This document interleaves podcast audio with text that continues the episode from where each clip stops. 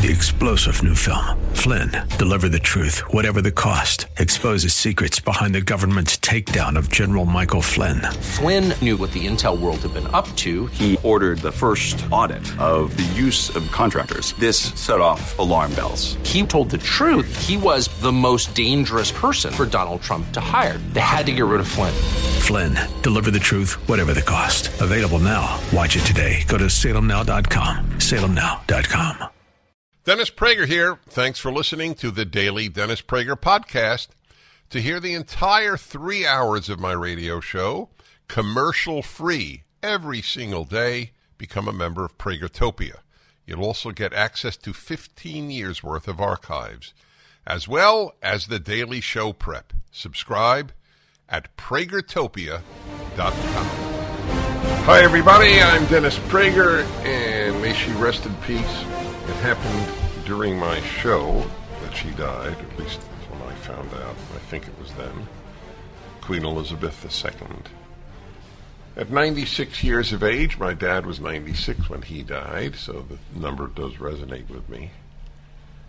As I said, as soon as I found out about it, the woman personified dignity. One of the puzzles of my life. There are, well, no, you know what? I take that back. I think I do understand now why there would be so many people in Britain who would like to abolish the monarchy. What harm does it do? Well, the harm for these people is that it represents the past. And as the Soviet dissidents used to say, under the communism, the future is known. It's the past that is always changing. Get rid of the past. Get rid of any symbol of unity. They hate unity unless it's racial unity. National unity repulses the left. Racial unity is beautiful. You're a traitor to your race if you are a black conservative. That's what they say. Larry Elder, Candace Owens are race traitors. How could you be a traitor to a race? It's an interesting question unto itself. Does race represent a value system? Does it make you a separate group from others? What if you are of mixed race? Do you half serve as a traitor? You're a half traitor. You're a trait. What if you're a quarter black, let's say? So there is a movement, there has been, to abolish the monarchy, the last remaining vestige of the past when so much has been shattered by the people who hate the past, whether it's Shakespeare or Churchill. The Brits did some bad stuff, but the net result of the British has been a better world. Of how many peoples can it be said that the net result of there being a nation on earth has been a better earth?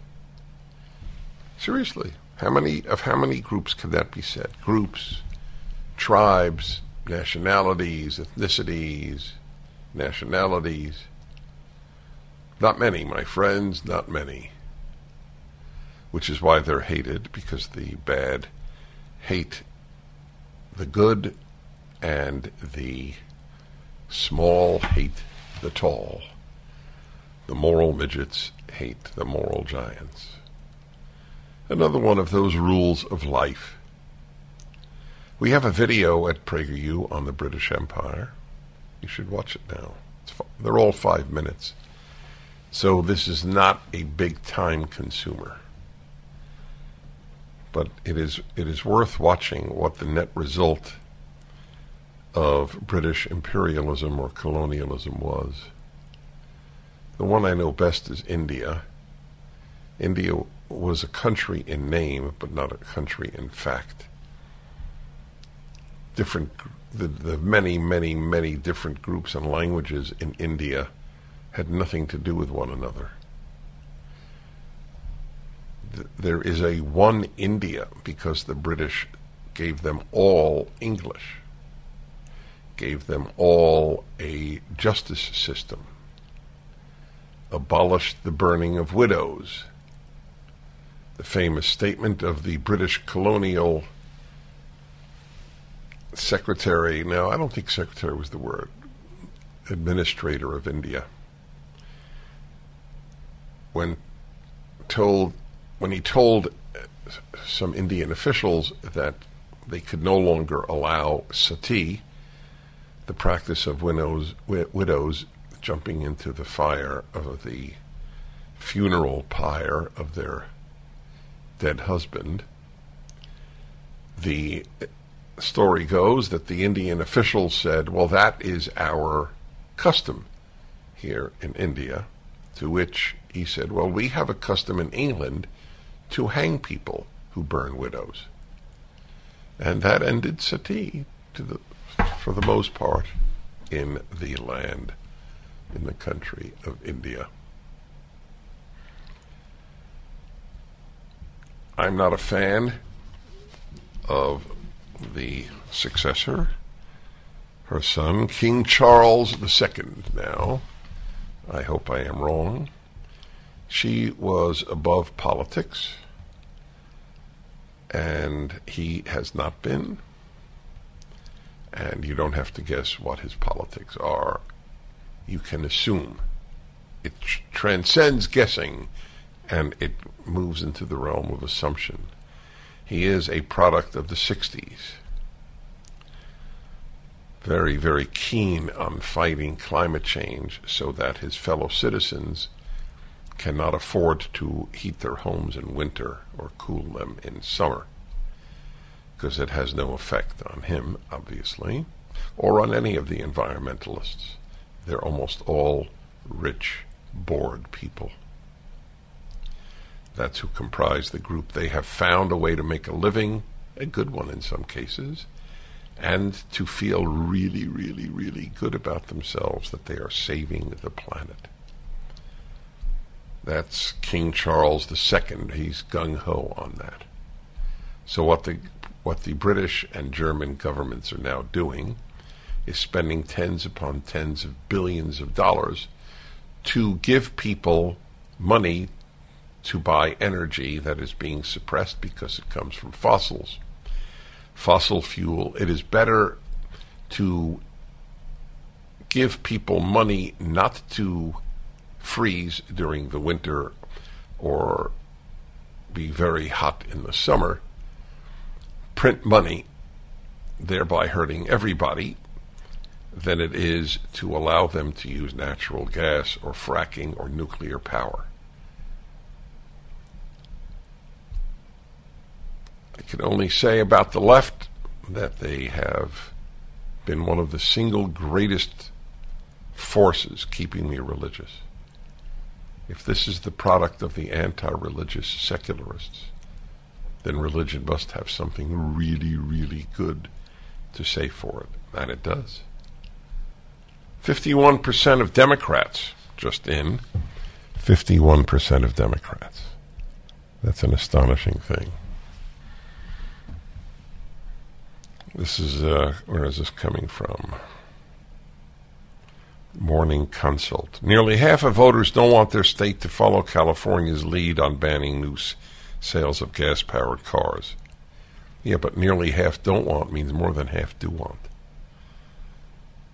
I fear for my state in 2035. But the companies that all woke have announced that electric cars, we don't have enough electricity now with gas-powered cars. Alan says King Charles II, he's right. He's right. I mean, the third, he's right. It's King Charles III. My apologies to King Charles III. I assume, though, that people will just say King Charles as they did with Queen Elizabeth. She was the second, but people always said Queen Elizabeth. King Charles, I believe he's in his 70s. Has anybody ever ascended to the throne of Britain who was that old, I wonder? She had the longest reign. You should see pictures of her when she was younger. Quite an attractive woman. She stayed attractive, obviously giving the ravages of quite old age in her 90s. Charles is 73, right? Indeed. 1-8-PRAGER-776. The attacks on Queen Elizabeth in the New York Times and elsewhere. The of course, the famous or the infamous one. Let me find you that. By a professor who wrote that she hopes that Queen Elizabeth suffers terribly in her dying days. I'll read to you about that. I'm pretty sure that you're familiar with it. University professor wished Queen Elizabeth an excruciating death. Jeff Bezos attacked her. History repeats itself, and we're seeing that play out with inflation. When Jimmy Carter took office in the late 70s, gold sold for $140 an ounce. By 1980, the price of gold topped out at $870 an ounce. If today's market performs like it did when Carter was in office, the price of gold could skyrocket from $1,800 an ounce to $9,300 an ounce. This is Dennis Prager for AmFed Coin and Bullion. Don't miss out on a great opportunity to purchase precious metals while the prices are still stable. If history repeats itself, we'll see a run on gold, silver, and platinum that will certainly drive up prices. Be smart and buy now, as I am. At AmFed, you're dealing with specialists who provide you with personalized attention, honest information, and sound advice. You'll never be pressured into buying outrageously priced so-called collectible coins or anything that you don't need. Take advantage of today's prices. AmFed Coin and Bullion, 800-221-7694. AmericanFederal.com, AmericanFederal.com. So here is the story on this professor. A university professor wished Queen Elizabeth II an excruciating death, and she was promptly slammed by Amazon founder Jeff Bezos. I heard the chief monarch, this is what the woman said, the professor, Uju Anya, which comes from Nigeria, came to the U.S. at 10. She's another one of these famous ingrates, infamous ingrates, like Ilhan Omar and the others. I heard the chief monarch of a thieving, raping, genocidal empire is finally dying. Uju Anya, an associate professor of second language acquisition at Carnegie Mellon University, wrote in a tweet yesterday, "May her pain be excruciating." The world's third richest man then quoted Anya's tweet and wrote, "This is someone supposedly working to make the world better? I don't think so. Wow." Well, she's your run-of-the-mill professor. As it happens, she's just more honest and open than many. In her follow-ups to her initial post elsewhere, the Carnegie Mellon professor defended her tweet in explicit terms. After one Twitter user wrote, you stink, she responded, can I use you don't see this article. Can I say the P word on the women genitalia term? Yeah, I guess so, because you can't say it? No, please don't is not the same as can I. If I say it, you'll dump it? Okay. I'm not attacking Sean here, but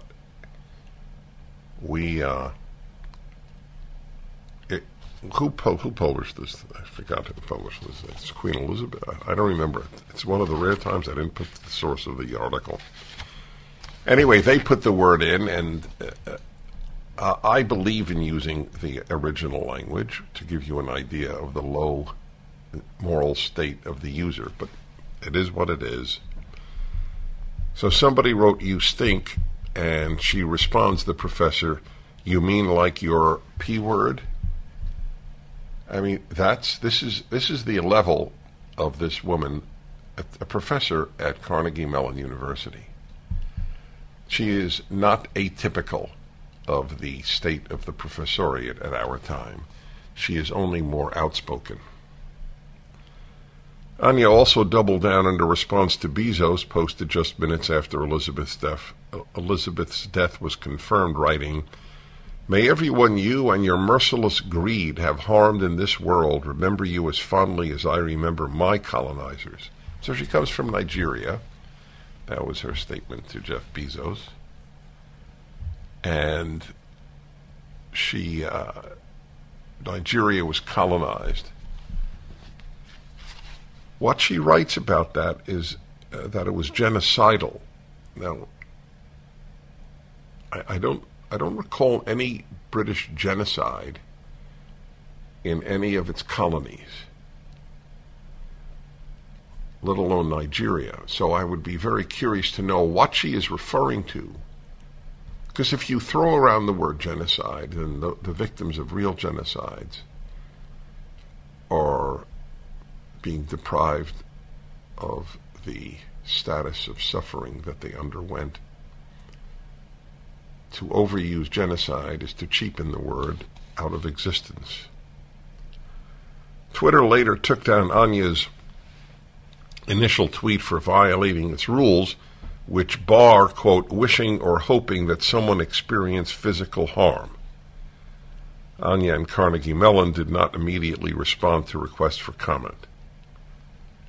Carnegie Mellon, if it makes a comment, will say something to the effect that Carnegie Mellon treasures freedom of speech, as if this were directed at a minority, let us say, if some right-wing professor had wished a figure, a black figure, Hispanic figure, gay figure, an excruciating death, Carnegie Mellon would say, "Oh, we have free speech at our university." Maybe they would. When another user asked why she would wish Elizabeth dead, the professor wrote, "I'm not wishing her dead. She's dying already. I'm wishing her an agonizingly painful death like the one she caused for millions of people. If anyone expects me to express anything but disdain for the monarch who supervised a government that sponsored the genocide that massacred and displaced half my family, and the consequences of which those alive today are still trying to overcome, you can keep wishing upon a star." So the British government sponsored a genocide that massacred and displaced half her family. That's Nigeria. Look, I'm very curious to know. She has a chance to educate the public. When and where did Britain commit genocide in Africa? The Belgians did in the Congo. That's correct. Belgians were a pretty sadistic group. But I don't know that the British did. So this would be an educational moment. According to an interview with Anya that Carnegie Mellon published in January, the linguistics professor was born in Nigeria, a British colony, until 1960. She moved to the U.S. when she was 10, attended Dartmouth College, Brown University, and University of California, Los Angeles. This woman is a product of Dartmouth, Brown, and UCLA, not of British genocide. The Dennis Prager Show. MyPillow is having their biggest sheet sale of the year. You all have helped build MyPillow into the amazing company that it is today. Now Mike Lindell, inventor and CEO, wants to give back exclusively to his listeners. The Percale and Giza Dream bed sheet sets are available in a variety of colors and sizes, and they're all on sale for as low as $29.98 with our listener promo code. Order now, because when they're gone, they're gone.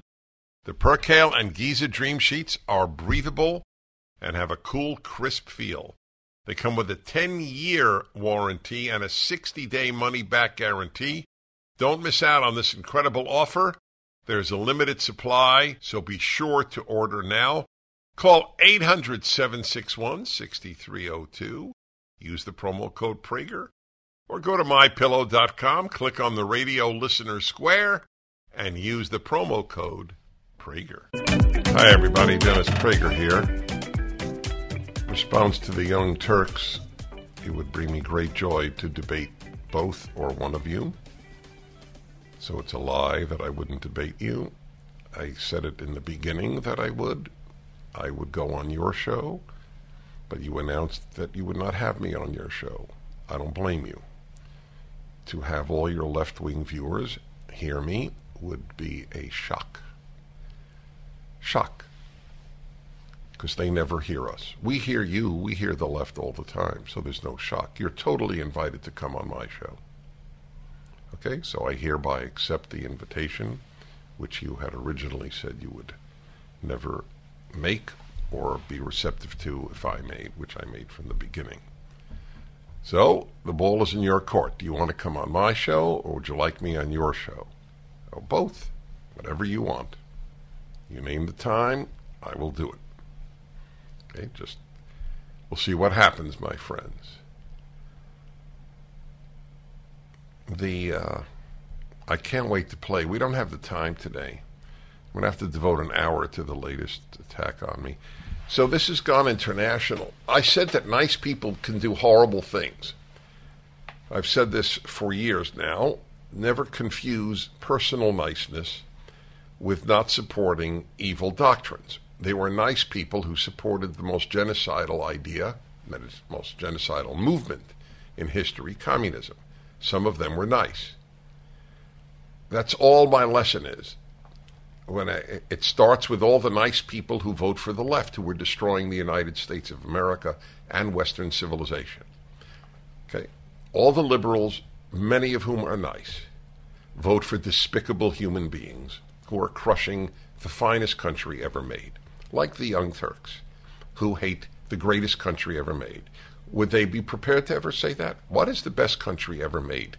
I'd like to ask the Young Turks. I have no idea what their answer would be. By the way, she said she would bet anything that I'm fully vaccinated, because I said the unvaccinated were the most hated group in America since slavery, which was true at the time. They couldn't go to school, they couldn't go to work, they couldn't do almost anything. The hatred of the unvaccinated, it's amazing how our memories are so short. I'll bet anything Prager is fully vaccinated. Well, if she's referring to the vaccines my parents gave me when I was a child, that's true. But if she's referring to anything having to do with COVID, I didn't take one vaccine. It was well known to my audience, and I did take therapeutics, Ivermectin and hydroxychloroquine with zinc. I got COVID twice, and I was fine twice. Just for the record. The assumptions that they make. Oh, I can't wait to play it for you. This was a new one. I hope I can use this word, Sean. Did you hear the broadcast that you just played for me? I'm a Christian licker. She found out I'm a Jew. I cannot say that. There's a lot of... I thought there were 6 words you can't say, or 7. Oh, what about backside liquor? Can I say that? I lick Christian backsides. Yes, this is what she... This is... Yes, no, the left has attacked me as being a Christian lover. Can you think of something worse? Yeah, that's right. The people who founded this country, I have great admiration for. They weren't founded by the left. Everything the Marxists founded ended up in evil, pure, undiluted evil. Okay? It rivals every other evil in history, what communists have done. The left's record of making good society is zero. The Christians' record is pretty high. Christians did a lot of bad stuff. That's true. It's a mixed bag, but it's way in favor of what Christians did.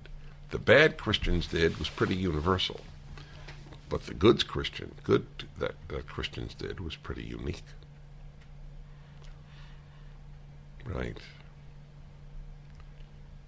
These are vicious human beings and stupid. The arguments are stupid. I don't know if they're stupid. The arguments are stupid. They're not stupid in the sense that they don't have brain matter. But you can't think clearly and be a leftist. You can be a liberal, you can be a conservative, but you cannot be a leftist and think clearly. So what you do is you lie about the opponent's positions. And I live with it. It reinforces my convictions about the dangers of the left. That's what the Young Turks and others do. Uncle Tom 2 is the eye-opening documentary everyone in America should see. Dennis Prager here, and Uncle Tom 2 offers a compelling and brave analysis of the true history of Black America. The cultural shift from prosperity, integrity, and faith to its current perceived state of anger, discontent, and victimhood. Uncle Tom 2 offers historical footage, photos, correspondence, and data to reveal the genuine strides of Black America in the 20th century, the deliberate Marxist strategy to create racial tension and replace God with government, the NAACP's sinister agenda, the fall of Black Harlem, the truth behind Black Lives Matter, and the demoralization of America for political power. Don't miss Uncle Tom 2 from executive producer Larry Elder and director Justin Malone, with Brandon Tatum, Vodi Bakum, and Chad O. Jackson. Watch the movie on demand or buy the DVD now at SalemNow.com. That's SalemNow.com. All right, everybody, 1-8-PRAGER-776, 877-243-7776. I would like to tell those of you in Southern California, and anybody who would like to travel to Southern California, that next week, next Thursday night, September 15th, big, big speech. Most of my speeches are outside of Southern California, so here's a good chance to come to a speech that I'm giving, but it's a special one. It is for the Jewish Republican Alliance. There will be, if you're a Jew and you're listening, and you are lonely because you think all Jews are on the left, which is not true, you have a chance to meet kindred spirits next Thursday night. And it's sort of an emotional high. For that alone, you should do it. It's in Woodland Hills, and the speech link is at DennisPrager.com. There's a VIP reception if you want to meet with me earlier. The speaking event is 7:30. No entry after 8. Obviously, people of every faith and no faith are welcome, and it will deeply interest you. Or JewishRepublicanAlliance.org. But there's a direct link at DennisPrager.com, right? Yeah, so either way, it doesn't matter. We don't get a cut, as it were. I just want you to go to it, because these are important things. It's good to meet with other people who share your values. Again, next Thursday night, Jewish Republican Alliance. Link at my website. I can't wait next week. We don't have the time today because we have the Happiness Hour coming up next hour. And that is then we have the open hour. So next week I'll play for you the latest Young Turks attacks on me. And what is really magnificent is, what is the right talking about? We don't want to control people's lives. They do. We on the right do. Under self-awareness, you will not find any leftists listed. They don't want to control our lives. So let's say, for example, that in California I will not be able to buy a gas-powered car 13 years from now, in 2035. Is that considered controlling people's lives? Is telling students at UCLA, if you don't get a flu shot, you have to wear a mask. Every University of California campus has now decreed, if you don't get a flu shot, you must wear a mask. And these people at the Young Turks, to say that they gaslight doesn't approach the reality. Virtually all suppression of liberty in America is from the left, because all leftism has suppressed liberty everywhere it has taken power. There is no exception. Speech codes are another example. Oh, we don't control other people. Oh, what are you talking about? But if you don't use a preferred pronoun, you can be fired. Oh, we don't control other people at all, not us. You can't open your store. Who was for that for 2 years or nearly 2 years? Don't open schools. But all they come back is with abortion, abortion, abortion. Give me another example other than abortion. People on the right happen to believe that there are two lives involved, the mother and the child. It's not exactly controlling you. It's controlling you in the same way that you don't allow stealing. They do allow stealing if it's under $950. It's basically allowed on the left. That's a separate issue. Yes.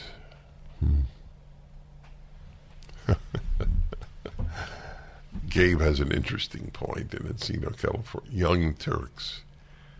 And I don't know where they got that. I know where they got that. It's an old thing from Ataturk.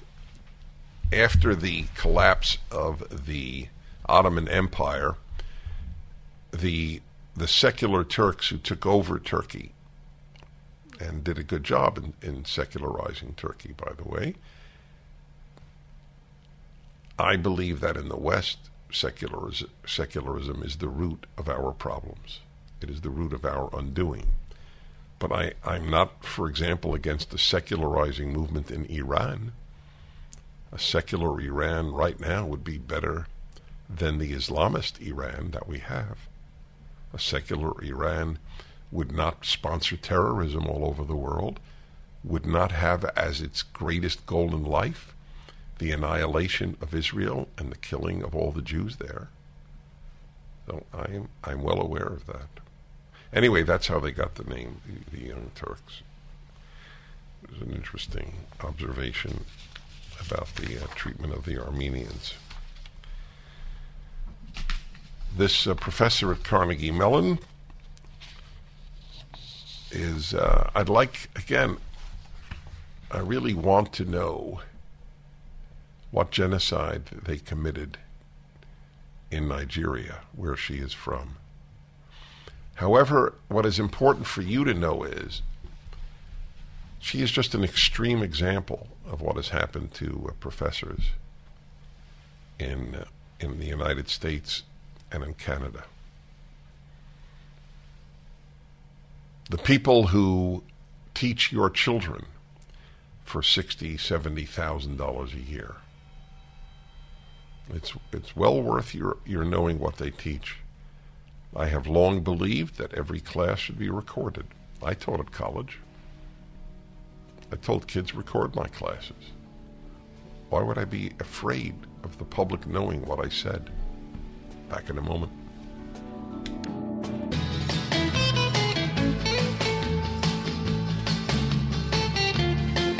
Hey, I'll bet you expected me to sing along, eh, folks? I want to keep you on your toes. Hi, everybody. It's the happiness hour of the Dennis Prager Show. The happy make the world better. The unhappy make it worse.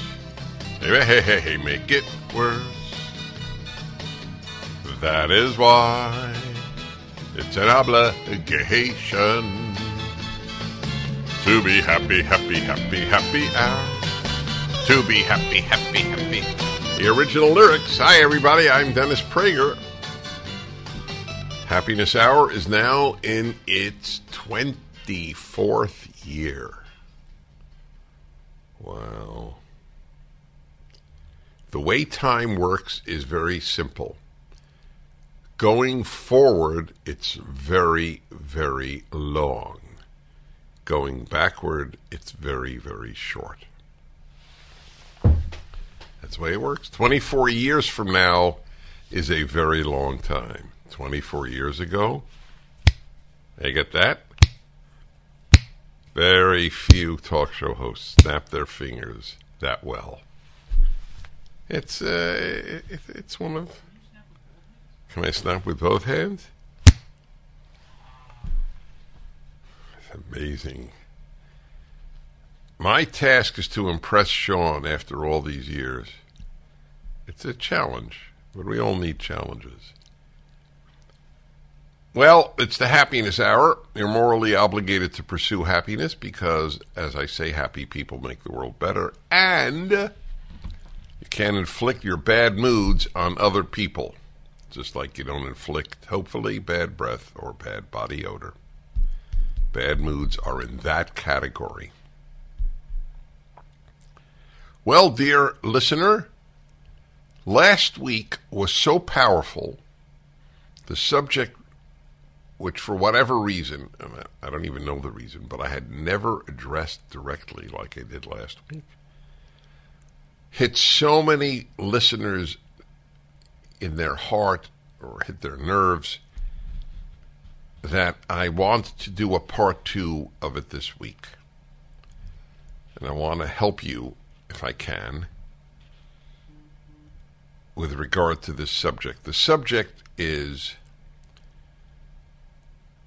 if you were hurt by your parents or a parent in some way, can you let go of it? The part two is letting go of it. I made a point last week which I had never made before. And I realize that if I make a point only once, a certain percentage of people will retain it and most won't. Most people have to hear, I do. Well, that's not true. Sometimes I do. I have to hear something over and over. Sometimes if I hear it once, I think, oh, wow, that's a bullseye. Letting go is not the same as forgiving. I am not asking you to forgive a parent who has hurt you or you feel hurt you. They're not always, in other words, hurt you is not necessarily accurate. You may feel they did. I know a person who bears terrible ill will to one of his parents for hurting him, he felt, when he was about 8 or 10. And he has never let it go. Just never let it go. And it's really hurt his relationship with his parent. It is very hard to find someone, you can, but it's hard to find someone who was not hurt by a parent. Parents are human, parents are flawed, parents make mistakes, and given the role they have in a young person's life, a young child's life, a mistake can be magnified many, many times. I fully understand that. It's true for me. And I hope it's not true for my kids, but it might well be. This is almost inevitable in life. You will be hurt in some way by a parent. In most cases, I can't speak of extreme cases, but in most cases, my advice is to let it go. I'm not asking you to love your parent. I am not asking you to forgive your parent. I'm asking you to let it go. A lot of people say they forgive, forgetting now childhood experience. There are people who say, even if a loved one, a child, a spouse, a parent is murdered, they forgive the murderer, who was not even asked for forgiveness. And when I've spoken to such people on the radio, they have said, I didn't want to carry that anger the rest of my life. Well, I can't address that part because I don't know whether you should carry that anger the rest of your life. I would, but I don't know if carrying the anger the rest of your life is synonymous with a ruined life. For many people, it is. I don't know why I would stop being angry. I'm angry at the people who killed your loved one. I'm carrying it the rest of my life. I'm angry at every murderer. It doesn't prevent me from having a happy life. So anyway, look, people do, if you, God forbid you have a loved one murdered, you'll do what you have to do. If forgiving works, forgive. Whatever you need to do. But I'm speaking now about the difference between forgiving and letting go. I advocate you're letting it go, that you move on, that you understand the humanity in the sense of not goodness, but the sense of being a human of your parent.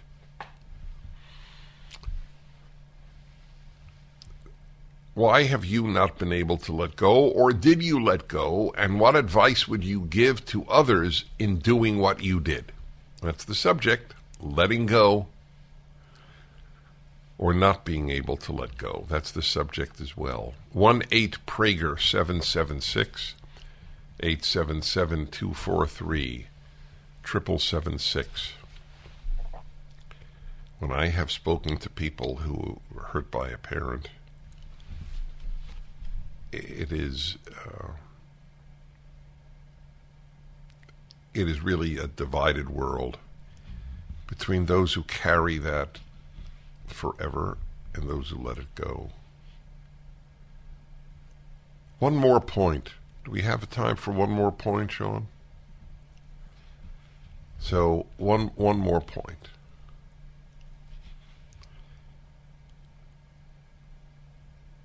I in my 20s, I went to a therapist. It was about 6 months. And I had just been divorced, and I wanted to figure out, what did I do wrong? If I did anything wrong, it was mutual. It was very amicable. We remain very, very good friends with a great child who's now a father himself. But I really wanted to examine myself, and I spoke to him about some childhood hurts. And I will never forget, obviously, I will never forget because it's a long time ago, and I haven't forgotten. And he said he was like Freud. He looked like Freud. He was Austrian Jew like Freud. He had a German accent like Freud. It was quite something. It was Mr. Prager. I just want to say that if we had video cameras at that event, it might not be exactly like you remember it. It blew my mind. I had this childhood memory of events, and maybe they weren't fully accurate. Never dawned on me that they might not be fully accurate. I've always some are certainly fully accurate, but I'm not sure that all of them are. For your sake, I'm not doing this for the parents' sake. I'm doing it for your sake. You've got to try to let it go. All right, I'll take your calls. The Dennis Prager Show.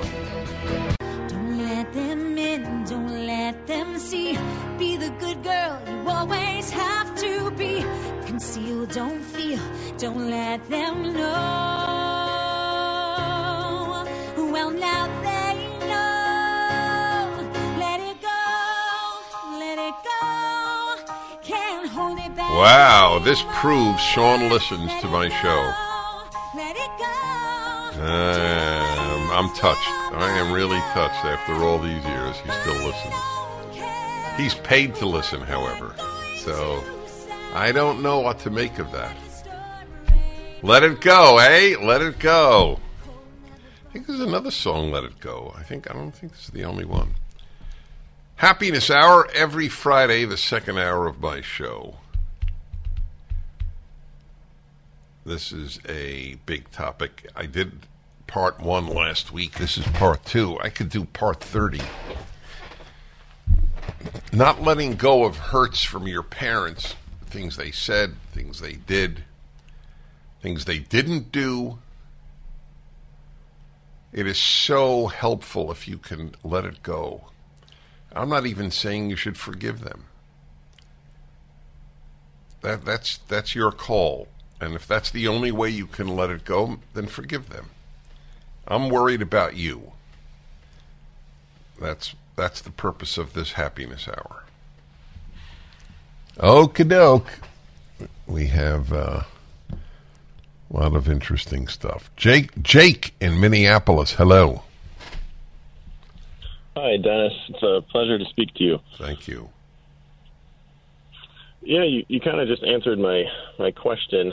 I was going to ask you if you can utilize forgiveness if there's no other way to reconcile the past with a parent who certainly harmed you in your childhood.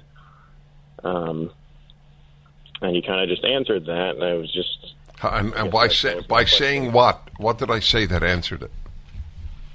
You said if you can't move on, just use forgiveness, or just forgive them and move on, and I guess my question... Well, no, I said if the only way you can let go is to forgive, yeah, then forgive. I'm not advocating that people forgive their parents.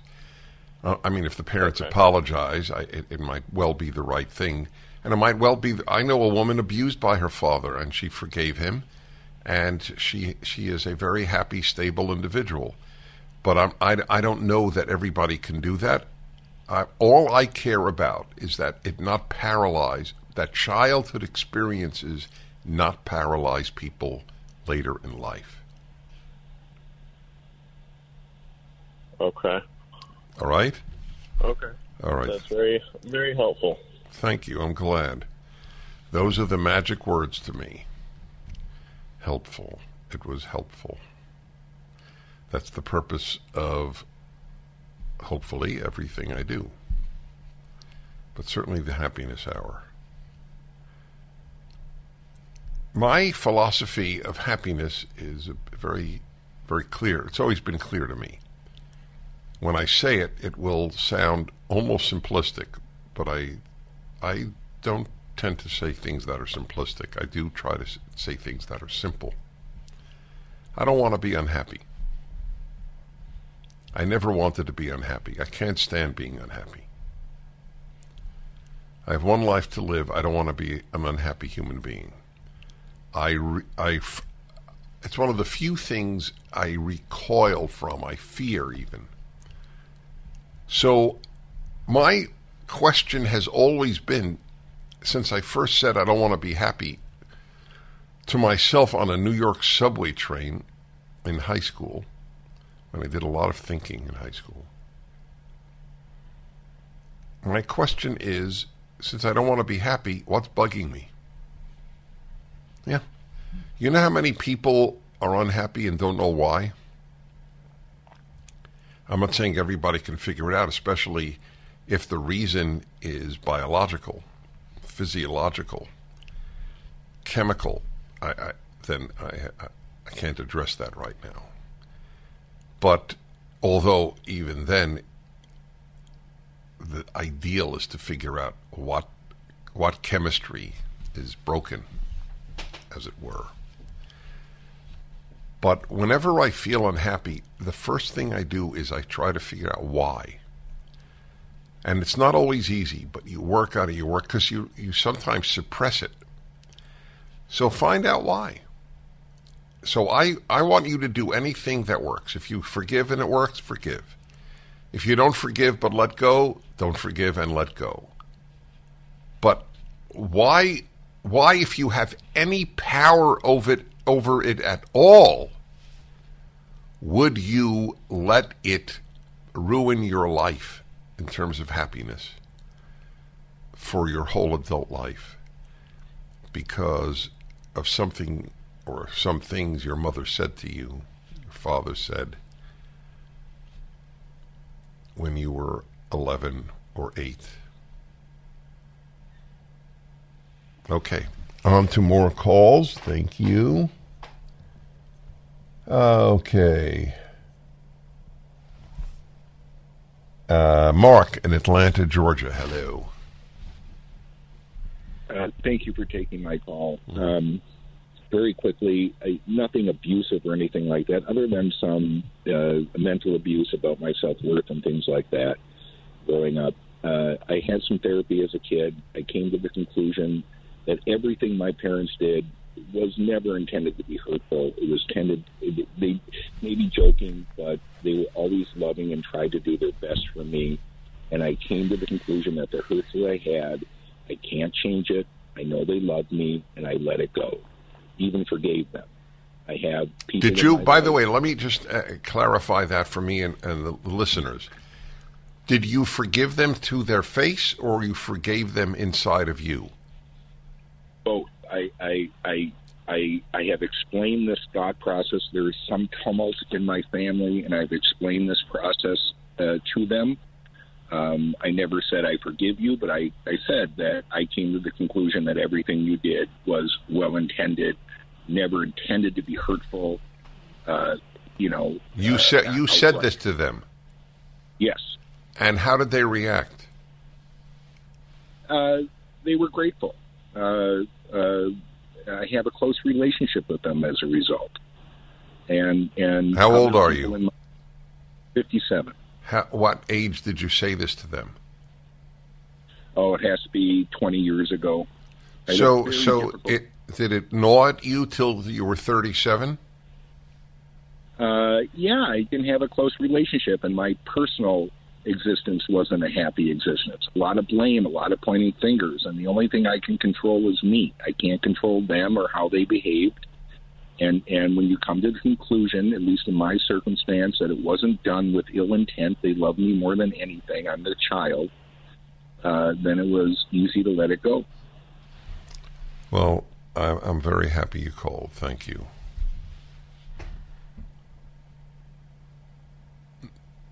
For those who can't do that, my advice is what I began the hour with. Let it go to the best of your ability. And in my opinion, one has a great ability to do that. We'll be back. Let Dennis be Dennis.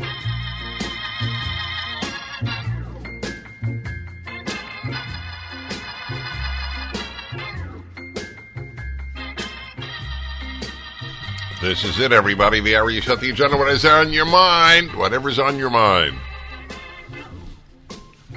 Especially if it concerns cigars, classical music, audio equipment, photography, and I'll tell you the fifth.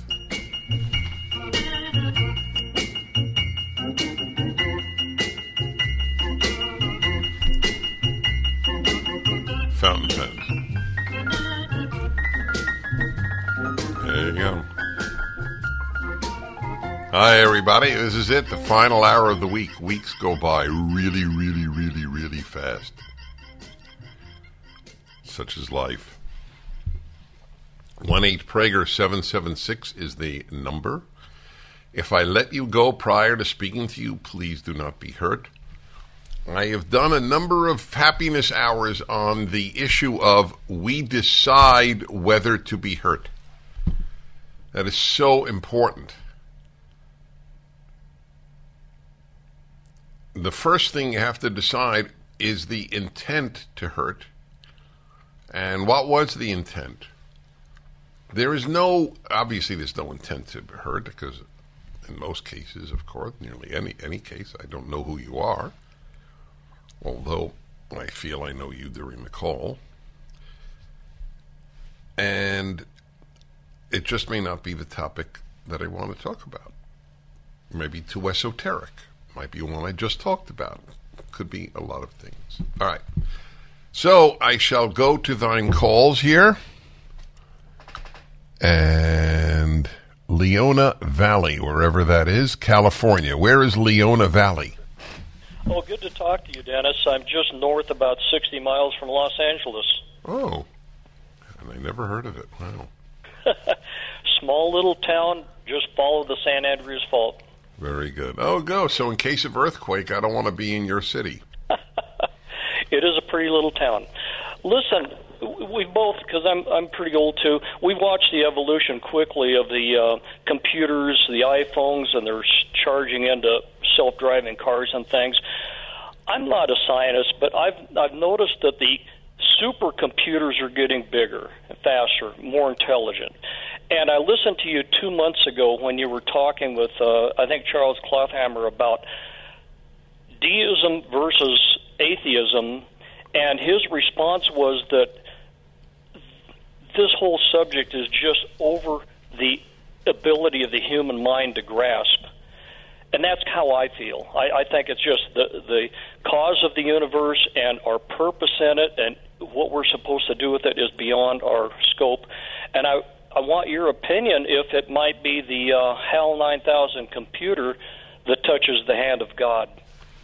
All right. Thanks for calling. Appreciate your call. I don't think that that artificial intelligence will grasp God any better than our intelligence. I don't know why it would. Well, I can't conceive of what it would come up with that we have not already thought through. Anyway, artificial intelligence is what we program it to be. And that's why it's called artificial intelligence. But it can be very smart. It'll already be chess masters, the greatest chess players in the world in chess. That was a dramatic moment. That is why, my dear friends, the difference must always be understood as very significant between knowledge, which computers have, and wisdom. I don't know how you can program wisdom. Maybe you can. Well, you can program wisdom because I've had wisdom programmed into me from a very early age, growing up in a religious school. Wisdom was taught. Wisdom is not the product of living. It's partially the product of living, but there were so many old people who were stupid that I'm not sure age brings wisdom. In some finite micro arenas it might. But there are old fools and there are young fools, and there are old wise people and young wise people. I had wisdom at 15, not because of innate gifts, but because I was taught it. I wrote a piece on that recently that I had my fellow students and I at our religious Jewish school had more wisdom than the average kid at Harvard, than the average professor at Harvard. That's a big claim, but there's no doubt in my mind it's true, which proves that secular institutions do not give wisdom. Anyway, I don't see artificial intelligence grasping God. By the way, that's a worthy topic for another time, grasping God. I don't think that highly of myself, and I think I have a lot of self-respect. I've worked at it. I've tried to earn my self-respect, but I don't have that much faith in my own brain that I can come up with these answers. If I want to understand God, I read the Bible. That's it. I don't make up stuff. Interestingly, I have come to realize, writing my Bible commentary, called The Rational Bible, Volume 3, by the way, the third of five volumes, is coming out next month. I have a huge event at the Museum of the Bible, first week of October. You are invited to come from anywhere in the country. It is really going to be a special day. The book is Deuteronomy, the fifth of the five books, but it's the third of my publication of my writing. I did not write them in order, 1, 2, 3, 4, 5. Anyway, there's information on coming to that event on my website, DennisPrager.com. Those are the kinds of things that you're happy you did. You're happy, do you want to spend the money? Do you want to travel? I mean, these are the things that prevent people from very rich experiences. Get a special tour of the Bible, too, aside from the time with me, and I will broadcast my show from the museum. It'll be quite a day. 4 weeks from now. Less than 4 weeks from now. My larger point is, it is not the death of God that is the real problem for the West. It's the death of the Bible. Nobody talks about that really as much as the other, and I understand that. Neither did I till very recently. You can believe in God and be a fool.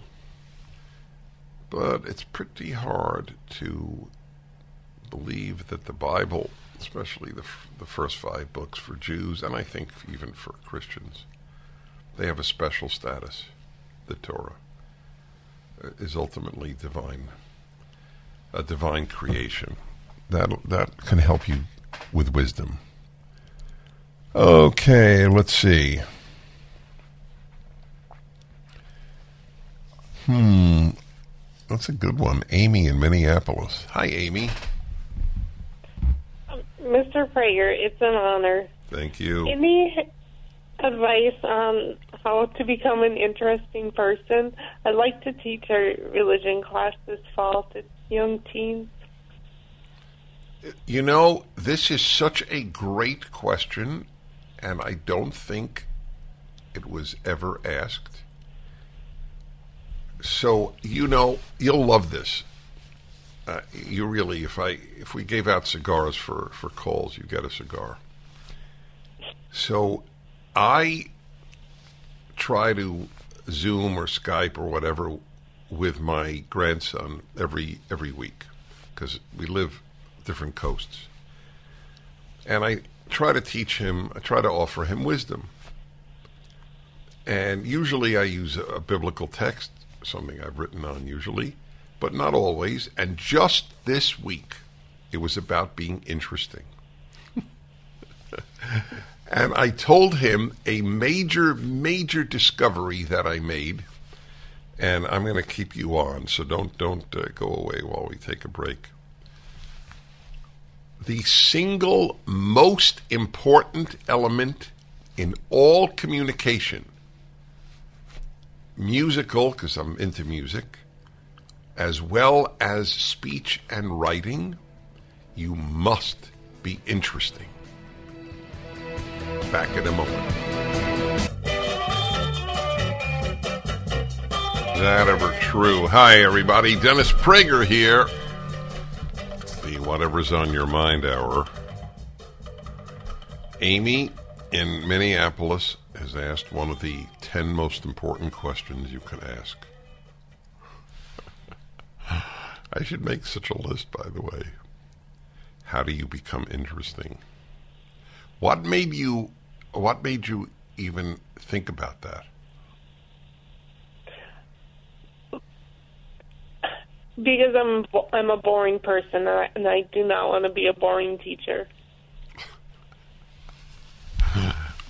Why do you think you're a boring person? Not a good storyteller.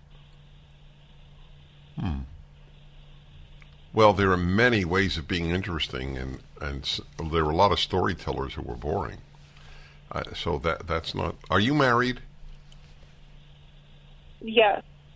Does your husband think you're boring? Probably not.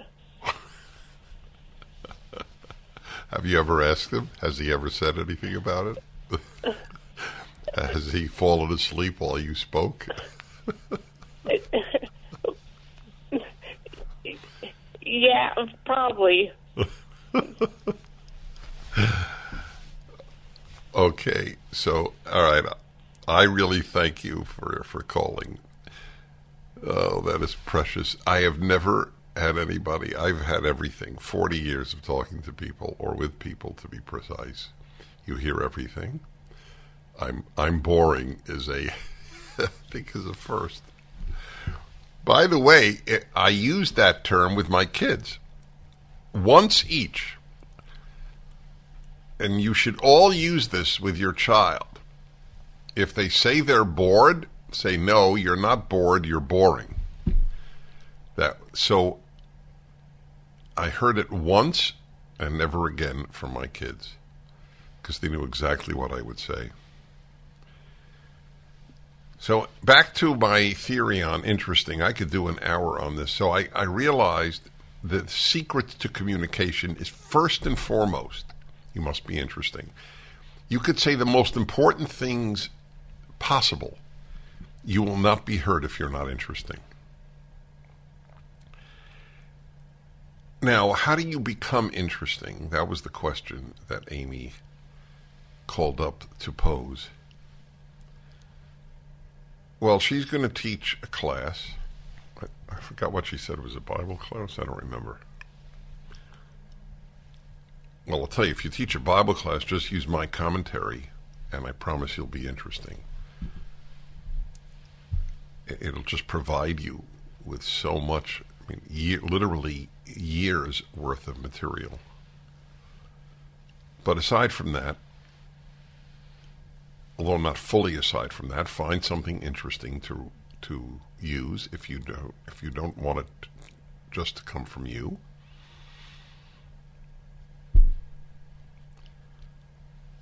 Bounce the idea off somebody before you teach the class. See if they're interested in it. Are you interested in it? That's a very good question. I've always said about talk show hosts. Talk show hosts run the gamut. There are nice ones, not nice ones, just like the rest of humanity. There's every mixture of humanity in the talk show business. But there is one thing every single talk show host has in common. And has, period. The ability to be interesting. We are interesting for a living. If we don't hold your interest, we lose our job. Anyone who deals with other people should think that way. If I'm not interesting, I'll lose my job.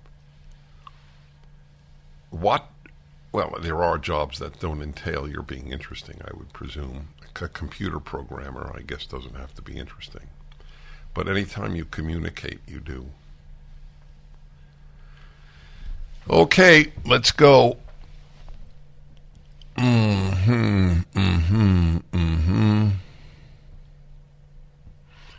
Gainesville, Florida, Benjamin, hello. Hi, Dennis. Thanks for having me on your show. One topic that preoccupies me, I guess maybe because I live in a college town, is how immature the average 20-something-year-old is these days. And I thought of something some months ago, which is this. Every day I meet young people and young women who say they can't work because they're full-time students. They're too busy with schoolwork. But so many of those same young women would mock the idea of not working to be full-time mothers. And that doesn't make sense. How come being an adolescent college student, is so important you can't work, but then being a mother is, I guess, not the one. Right. So that's an interesting question. It's okay to be full-time student, but not full-time mother. Is that what you're asking? Yes. Yeah. Well, so you made a few points, and I thank you. One is the immaturity of so many people your age. Nothing's changed. I felt similarly a long time ago.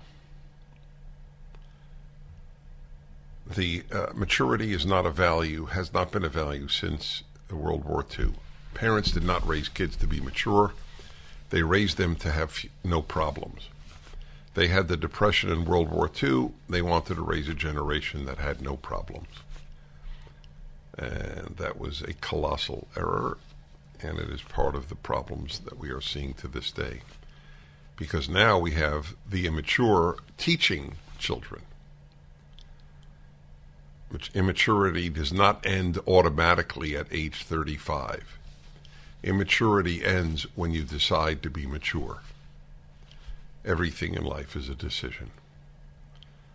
You become an adult not at a certain age, at the age you desire to be an adult.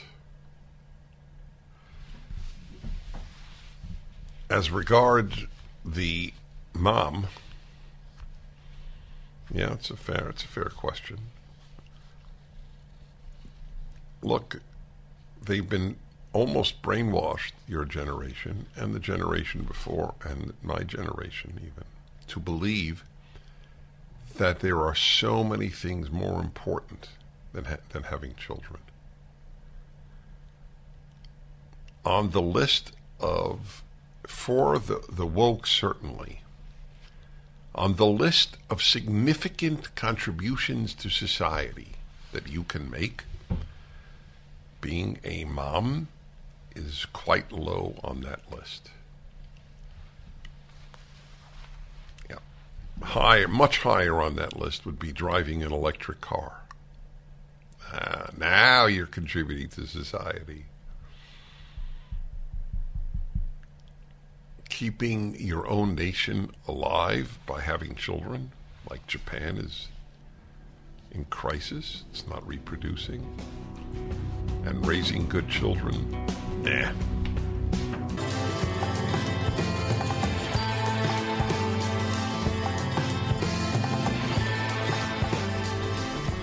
You know, out of nowhere, while talking to a caller, I came up with a new saying about the left, which is as good as everything the left touches, it destroys, which is true. Here it is. If it ain't broke, break it.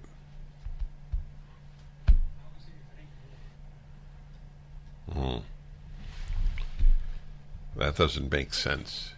Oh, yeah, it does make sense. If it ain't woke, break it. Yeah, that's true. Okay, let's go to more of your calls. It's the What's on Your Mind hour. Okay. Dallas, Texas, Colin, hello. Dennis, how are you today? I'm well, thank you. Thank you, and thank you for all you do. You are an extremely thought-provoking guy, which makes you interesting when I listen to you. That's fair.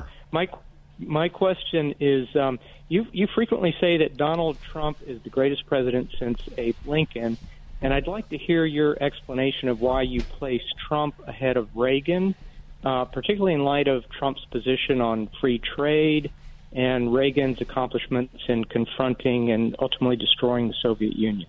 It's a very fair question, and I would never argue with anybody who said Ronald Reagan was the greatest since Lincoln.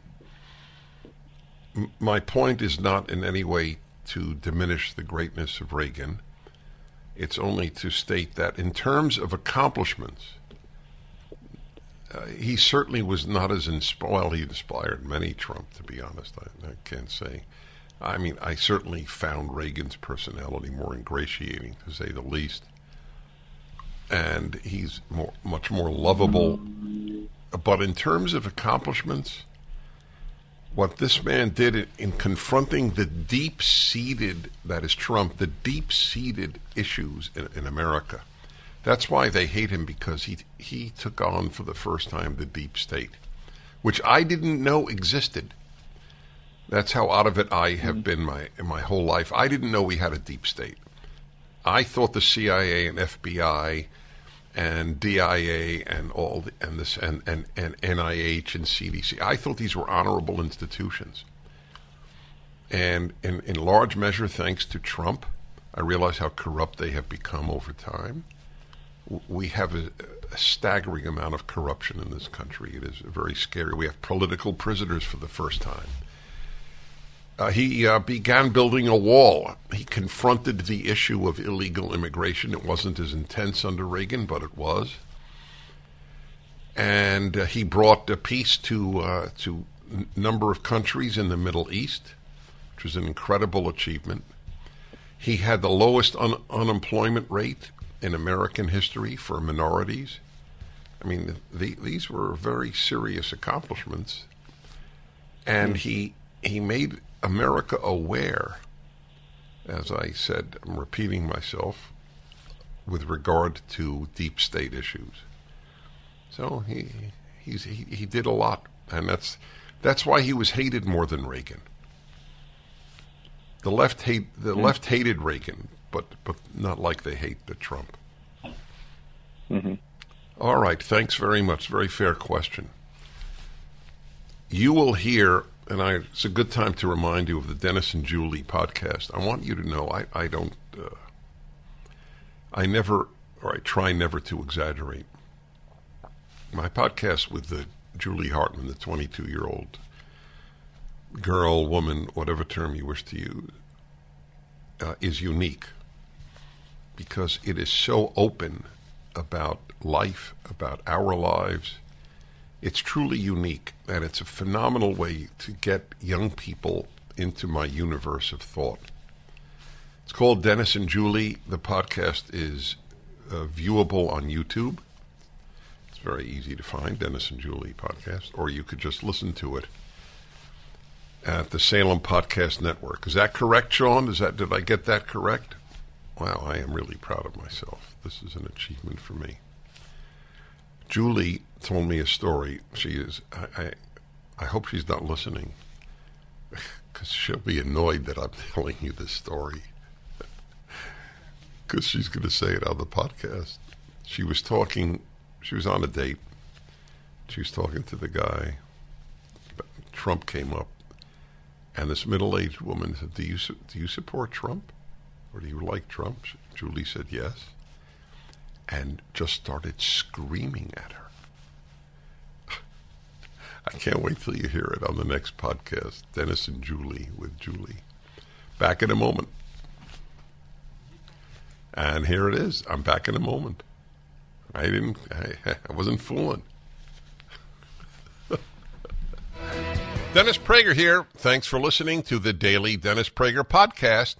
To hear the entire 3 hours of my radio show, commercial-free every single day, become a member of Pragertopia.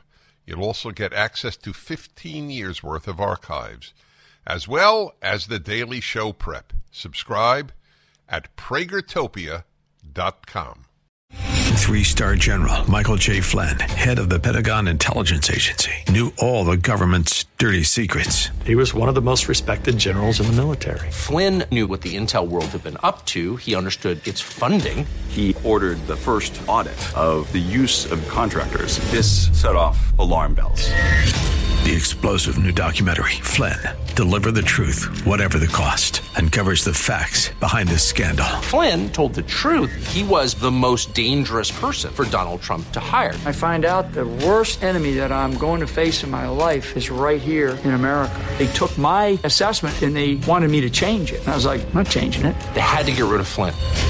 With in-depth interviews, archival footage, and never-before-seen personal records of the man behind the headlines. I just felt like I was drowning. Flynn, Deliver the Truth, Whatever the Cost. Available now. Watch it today. Go to SalemNow.com. SalemNow.com.